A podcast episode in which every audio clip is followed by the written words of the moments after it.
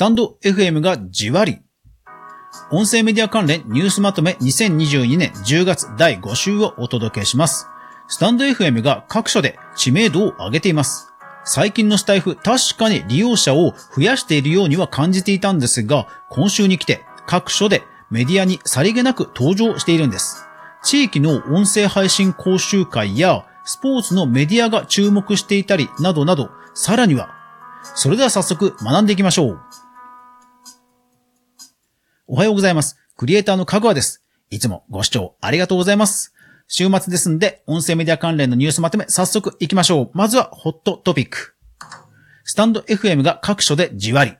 はい、そうなんですよ。なんか今週ニュースまとめのためにいろんなブックマークを、物色していたところ、はい、3つほどスタンド FM のこんな記事を見つけました。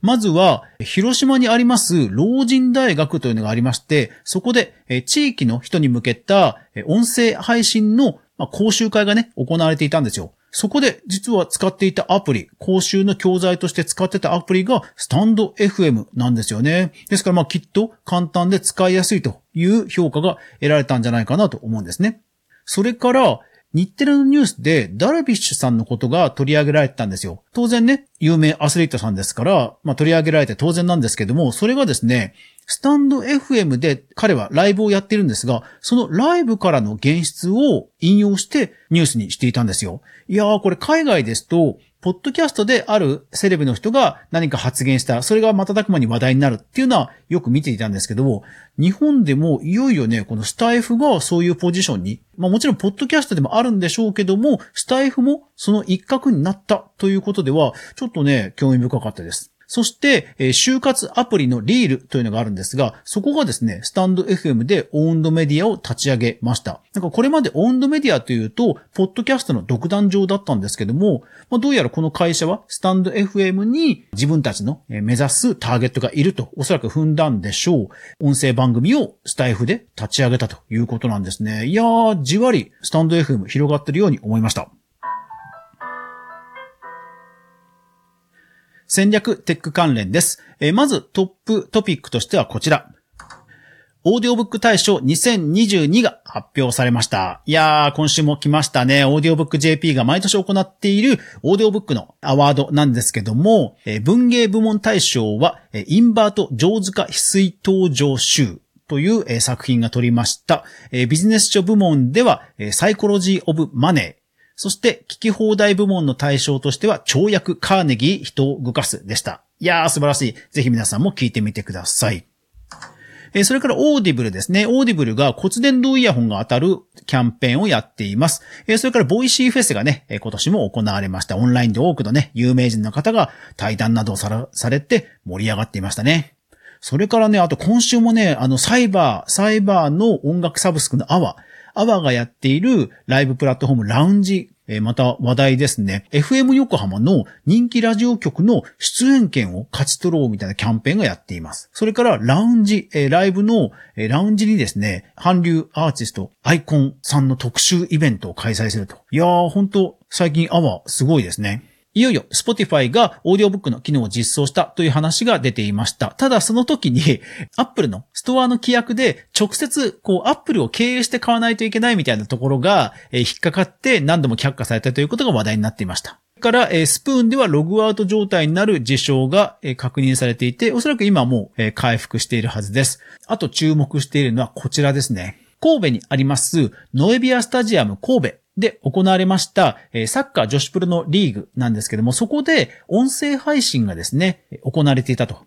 これ、 DAZN で見て、そして音声配信はパナソニックの CHEERPHONE という実況中継で行われたそうです。スタジアム内でスマートフォンやタブレット端末を使って所定の QR コードを読み込み専用チャンネルにアクセスすると中継を聞くことができると。これ以前あの、その場所に行って聞く音声コンテンツという話をしました。ただ、記事を読みますと残念ながらね、こう映像と音声のラグがあるようなんですが、いやでもね、この番組でもこのパナソニックのチアホン、ちょっと取り上げようと思いました。こういう音声配信もあったんですね。では、コンテンツ、コラム関連です。いやー、これ、今週はすごいですよ。こちら。朝日新聞のポッドキャスト企画がなんと、なんとですね、世界的な広告賞の一つ、ロンドンインターナショナルアワード2022で、ラジオオーディオ部門で銀賞、ポッドキャスト部門で銅賞を受賞したということなんですよ。いやー、すごいですね。最近、地上波ラジオや、いわゆる公式の様々なメディアが、音声配信に進出するという話はね、マイクにいとまないですけども、いよいよ、こう、世界レベルのコンテンツを生み出すようになってきたということでは、いよいよね、ほんとクオリティ上がっていくんだな、ということで胸が熱くなりますね。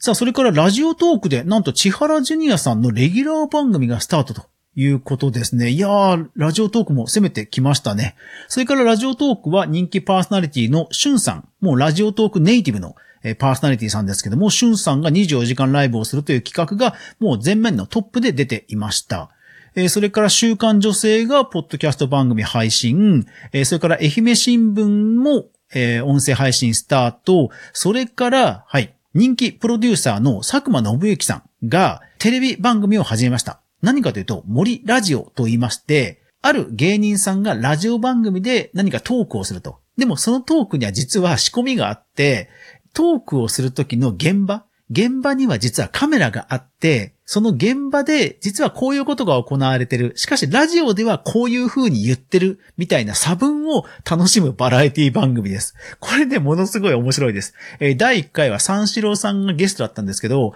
ああ、この状況をトークではこうやって伝えていたんだっていうことが分かって、ものすごく盛り上がりました。これぜひ皆さん必見ですので、森ラジオ見てみてください。いや、さすが佐久間さんですね。えー、TBS ラジオがまたポッドキャスト配信を始めました。それからサブスクのコラム、えー、それからポッドキャストのコラムなどなどありました。そして Voicy の広告、企画広告のインタビュー記事が出ていました。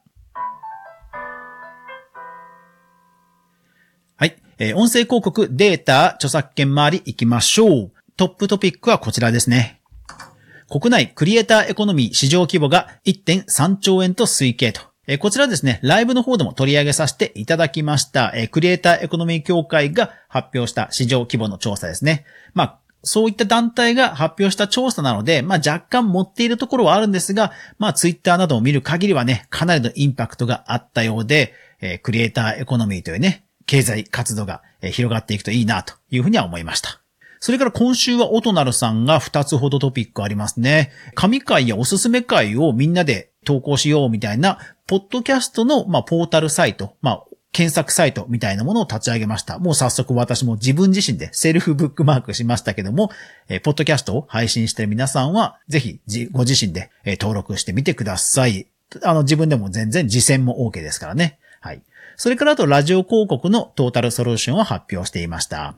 それからあとですね、 radiko。radikoがターゲティングができるラジオ広告、新しい広告を発表していました。まあやっぱり radikoがね、やるとインパクトありますよね。あとは Spotify のデータとしては、有料会員が2億人を突破するという見通しを発表しました。いやー、2億人ですか？すごいですね。ネットフリックスとかディズニープラスとかそんな感じですよね。それから著作権関連では、はい、ついに確定しましたね。音楽教室、音楽教室とジャスラックの訴訟ですけども、えー、生徒にはね、えー、著作権料は不要という判断が最高裁でなされて話題になっていました。それから文化庁の、えー、著作権のイベント、それからと集英社がですね、学びに関するオンライン講座、まあ、ユーデミーみたいな講座を始めたと、サイトを始めたということで、個人的に注目しました。というわけで今週もですね、盛りだくさんな内容でしたけども、あの、個人的にはその、その地域でしか聞けない音声配信のチアホンね、こちら本当今後も注目していきたいと思います。やっぱり地域イベントと音声って多分私、ものすごくシナジーあると思うんですよね。なので、ぜひぜひ皆さんも何か情報ありましたら、お気軽にコメントや概要欄のツイッターなどから垂れ込みしていただけると嬉しいです。クリエイターエコノミーニュースでは、かぐわが毎日、クリエイターエコノミーに関するニュースをブックマークしていく中で、気に入ったものを紹介しています。週末はこんな感じに音声配信関連のニュースをまとめてお届けしています。そしてそのすべてのリンク、すべてのリンクは無料のニュースレターで配信しています。無料ですのでぜひ皆さんニュースレター、メルマガ取っていただけると幸いです。励みになります。というわけで、また今週、来週1週間頑張っていきましょう。いってらっしゃい。